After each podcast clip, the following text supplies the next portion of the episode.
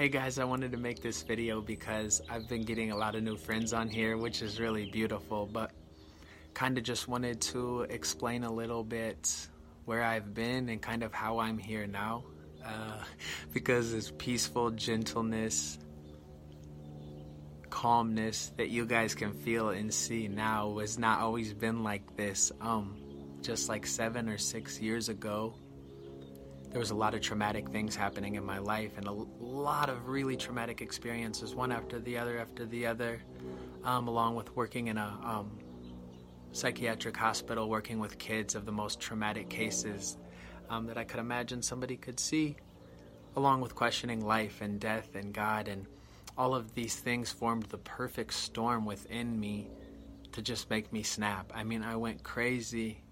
Absolutely crazy and lost myself. I remember the day it happened, the moment it happened. I can trace it back to a single moment. All of these things were going on and everything inside of me just felt like chaotic. And then I was in the shower about to go to work that day and I snapped. My mind snapped. And in one moment, I forgot who I was. And it lasted for five years and everything felt so foreign, like I was so out of place and I just did not know what anything was. Um, and numb is not even the right word. It was so much worse than numb. Every day just felt like impending doom over me, following me, like there was this film around my body and soul that I just could not break out of.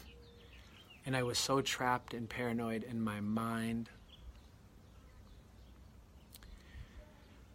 And I remember this lasted, I mean, it ended up lasting for five years, but after a day, I was like, okay, I just cannot handle this anymore. I had never experienced anything like it. I thought I was dying of cancer or a brain tumor, just something horrific. Um, but that day, I ended up getting diagnosed with severe anxiety, severe depression, severe depersonalization disorder, um, asthma caused by irregular breathing, because there would be days I would just focus on my breath all day, so paranoid that if I didn't focus on my breath, I wouldn't breathe and I would die. Um, but anyways, I got diagnosed with all of that in one day.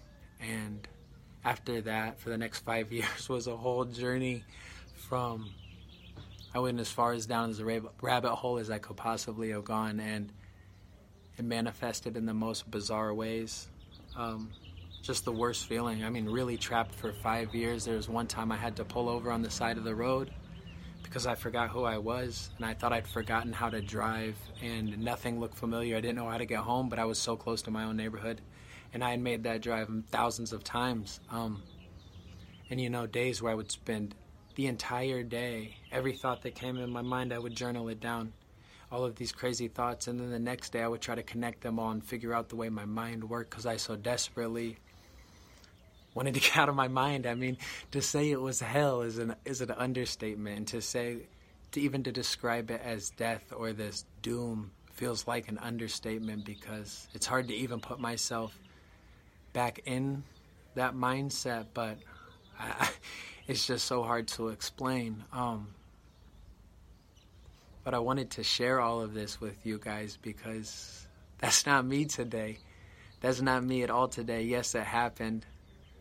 And it's a part of my life, but it's not me. You know, it helped.